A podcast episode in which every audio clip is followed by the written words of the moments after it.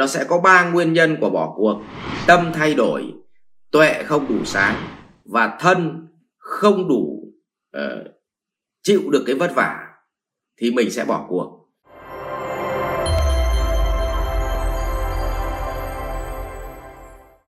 à, thầy ơi làm thế nào để kiên định với mục tiêu của mình ạ à? không chán nản không bỏ cuộc trước mọi mục tiêu hay hoạt động đã đề ra em xin cảm ơn thầy nhiều ạ à à, về mặt nguyên tắc thì uh, bất cứ một mục tiêu nào chúng ta cũng có thể bỏ qua. Nếu như thứ nhất là mục tiêu đấy nó làm cho chúng ta không còn thích nữa. Nó sẽ có mấy cái nguyên nhân này. Trong đạo phật thì bao giờ cũng phải tìm nguyên nhân trước xong bắt đầu mới đi tìm cái giải pháp. Ờ, khi thường chúng ta rời bỏ mục tiêu là khi mà mục tiêu đấy không làm cho chúng ta thích nữa. Vì chúng ta có một mục tiêu khác thích hơn. Đấy là nguyên tắc đầu tiên.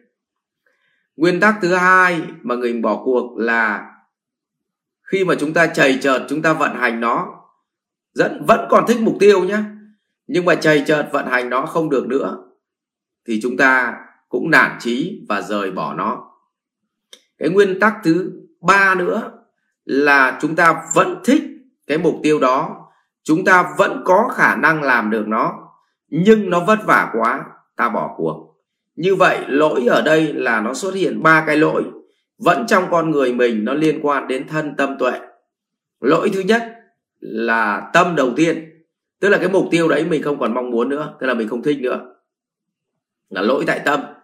Lỗi tại cái thứ hai là lỗi tại tuệ tức là vẫn thích mục tiêu nhưng khả năng mà không thể vận hành được chúng ta nhìn thấy nó nó đi trong đêm tối không nhìn thấy con đường hầm ở cuối cái ánh sáng ở cuối đường hầm đâu không nhìn thấy đường hầm đâu cả để mà đi. Thì dẫn tới là anh bị hoang mang và thôi anh bảo thôi đeo mẹ nó bỏ mẹ đi cho nó xong chứ mục tiêu với mục tiêu nó mệt cả người ra. Tự nhiên nghe mấy cái ông uh, uh, diễn giả ông ấy dạy là phải đặt mục tiêu xong từ ngày đặt mục tiêu thế cuộc đời nó nó nó nó, nó khổ quá cơ. Thì đấy là do tuệ của ông nó bị loạn lên uh, cái đèn tuệ không có.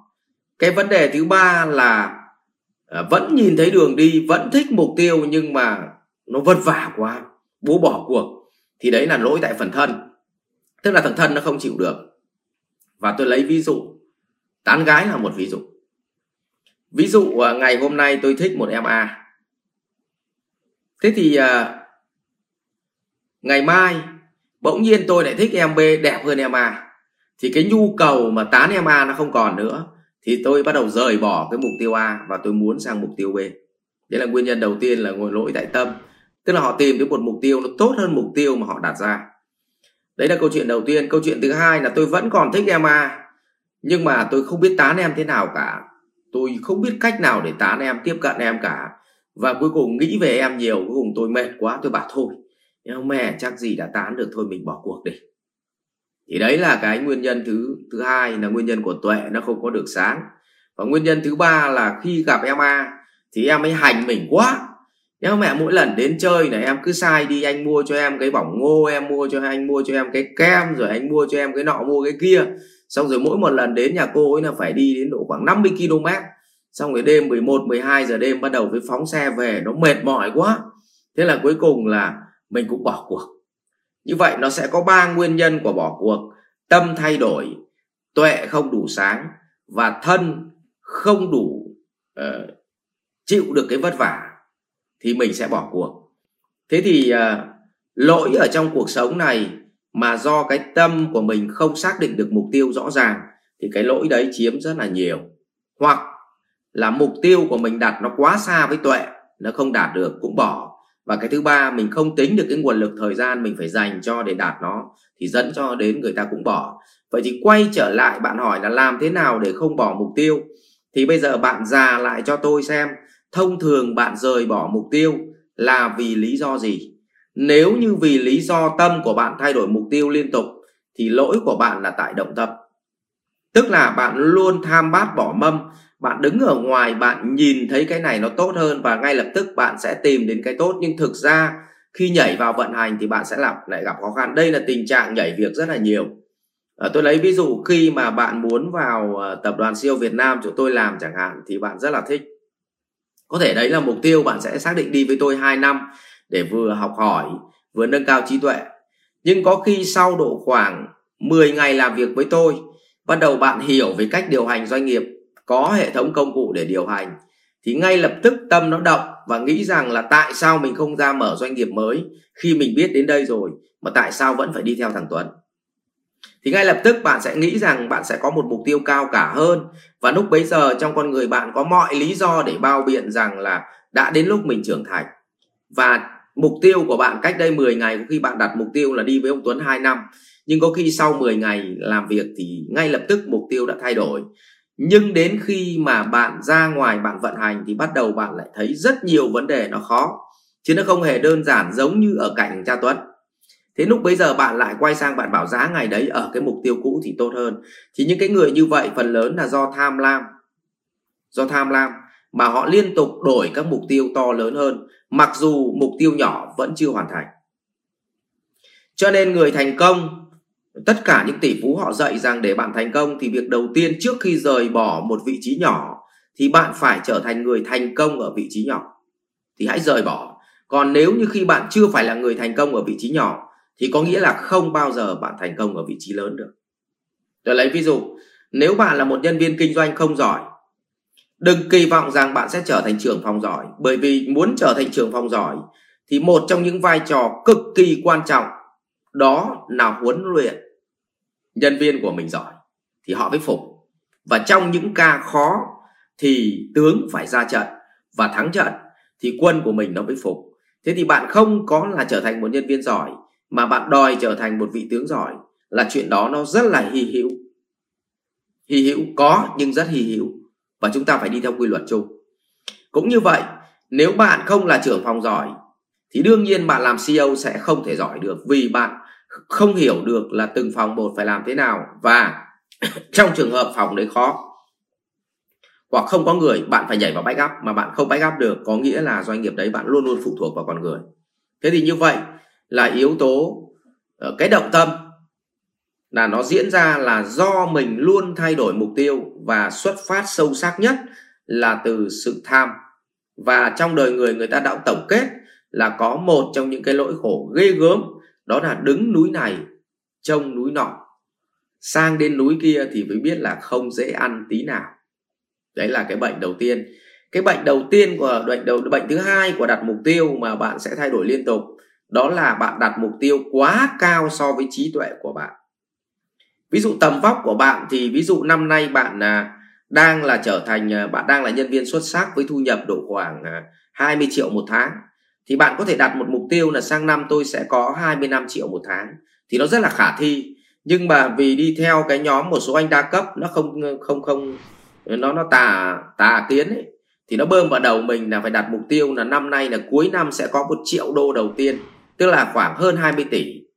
Ừ, mà từ thu nhập là khoảng 200 triệu một năm mà làm chầy chợt mà đi nghe một hồi xong về đặt mục tiêu là kiếm được triệu đô đầu tiên vào cuối năm nay thì xin lỗi, chỉ có đi ăn cắp hoặc lừa đảo thôi. Chứ còn bằng năng lực của mình, không có cái năng lực nào đột biến được vậy cả. Vậy thì vấn đề thứ hai là mình đặt mục tiêu nó quá gì ạ? Quá xa so với trí tuệ của mình. Cho nên hãy đặt nhích nhích nhích nhích nhích dần các mục tiêu. Ừ. và câu chuyện thứ ba là nếu mà đặt mục tiêu, thì cái thân xác này phải cam kết cống hiến cho mục tiêu. Còn nếu mà đặt mục tiêu xong mà ngày mai vẫn cứ ngủ bình thường, ngày mai vẫn cứ uống rượu bình thường, ngày mai vẫn đi tán gái bình thường, ngày mai vẫn chơi điện tử bình thường, ngày mai vẫn xem phim kiếm hiệp bình thường, thì có nghĩa chúng ta hiểu cái mục tiêu đấy. Nó chỉ là trên giấy và lý thuyết mà thôi. Như vậy, để đạt được mục tiêu, một là mục tiêu đấy bạn thích, hai là phải vừa tầm của trí tuệ của bạn, và ba, ngay lập tức cái thói quen, những cái thói quen xấu và làm mình mất thời gian một cách vô bổ thì ngay lập tức phải bỏ. Và đấy là yếu tố ngay lập tức ngày mai bạn đã chứng tỏ bạn đang tiến đến mục tiêu rồi đấy. Còn tất cả những cái thứ mà chúng ta đang đặt ra mà nó thiếu cái tính thực tiễn thì người ta gọi là vọng tưởng và trong đạo Phật gọi là là trong cái cái có một cái phần gọi là sắc tọ thực tỏ, sắc thọ tưởng hành thức thì có một cái phần con người ta luôn luôn bị mắc phải đó là cái tưởng thức. Tức là anh đặt những cái thứ ra mà nó trong vô vọng không bao giờ đạt được thì người ta gọi là là là là tưởng cái cái, cái, cái sống trong vọng tưởng và khiến cho mình đau khổ. Rồi à vậy thì bạn hãy quay trở lại tìm chính xác nguyên nhân của mình đặt mục tiêu nó sai chỗ nào và từ ngày mai chúng ta bắt đầu thay đổi cách đặt mục tiêu đi và cam kết thực hiện nó thì uh, bằng chính cái thân mình phải thay đổi những thói quen thì có nghĩa là bạn sẽ ít khi bạn phải rời bỏ mục tiêu. Đấy là thứ nhất tất nhiên là trong cái mục tiêu đấy thì mục tiêu nó giống như cái xương cá để nó phục vụ cho cái xương sống của con cá nó giống như cái xương uh, xương sườn ấy để nó cắm vào để nó phục vụ cho cái xương sống. Và xương sống chính là sứ mệnh của con người. Mà muốn tìm được sứ mệnh của con người thì cách duy nhất bạn phải uh, nghiên cứu một tôn giáo nào đó. Bạn mới hiểu được rằng là thực sự con người sống để làm gì. Và tôi xin cung cấp nhỏ cho bạn một chút là bản chất mỗi một đời người vòng đời này chúng ta sinh ra, thì đời người này chính là một thầy giáo lớn trong cuộc đời của chúng ta và dạy cho chúng ta để nâng tuệ. Và mỗi một vòng đời chính là cách để nâng tuệ. Mà nâng tuệ có nghĩa là có con đèn con đèn tuệ nó chỉ, nó nó chiếu sáng cho ta, thì giúp cho tâm của ta nó định hơn và nó rõ con đường đi hơn, thì tâm của mình bao giờ nó cũng định và nó sẽ tập trung hơn và khi tâm nó tập trung cố định hơn thì tuệ nó lại sinh khởi. Thì như vậy chúng ta mới hiểu được là là là mỗi một cuộc sống của chúng ta trong một đời sống này thì chính sinh ra là là để học hỏi, để nâng cao trí tuệ. Vì vậy thứ mà chúng ta mang đi duy nhất sau cái cõi đời mà chúng ta sống này, cái cuộc đời chúng ta sống này chính là phần tâm. Bởi vì tâm nó là cơ chế sinh tuệ và tuệ nó là cơ chế sinh hành vi tâm nó là cơ chế sinh tuệ và tuệ nó là cơ chế sinh hành vi. Vì vậy là thứ duy nhất chúng ta mang được tâm đi. Tôi lấy ví dụ, chúng ta không mang được nồi cá kho đi. Thì đấy chính là hành vi. Nhưng mà để có nồi cá kho thì phải có cái ngọn lửa, có củi. Sẽ có củi. Thế ta cũng không cần phải mang củi đi mà thứ chúng ta chỉ cần cầm đi đó là bật lửa chính là ngọn đèn tâm. Mà có tâm thì ắt có tuệ, có bật lửa, ắt có củi cháy. Có củi cháy, ắt có ca kho.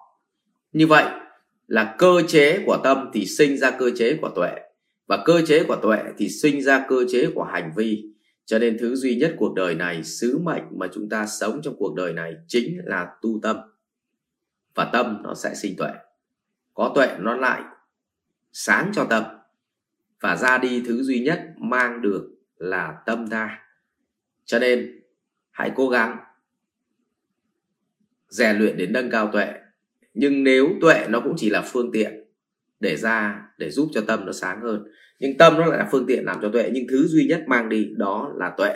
Và chúc cho à, đó là tâm và chúc cho anh chị có cái tâm ngày một sáng thì đấy chính là cơ chế căn bản nhất để sinh tuệ chúc cả nhà à, hoan hỷ. Rồi cảm ơn câu hỏi của anh à, Tuấn.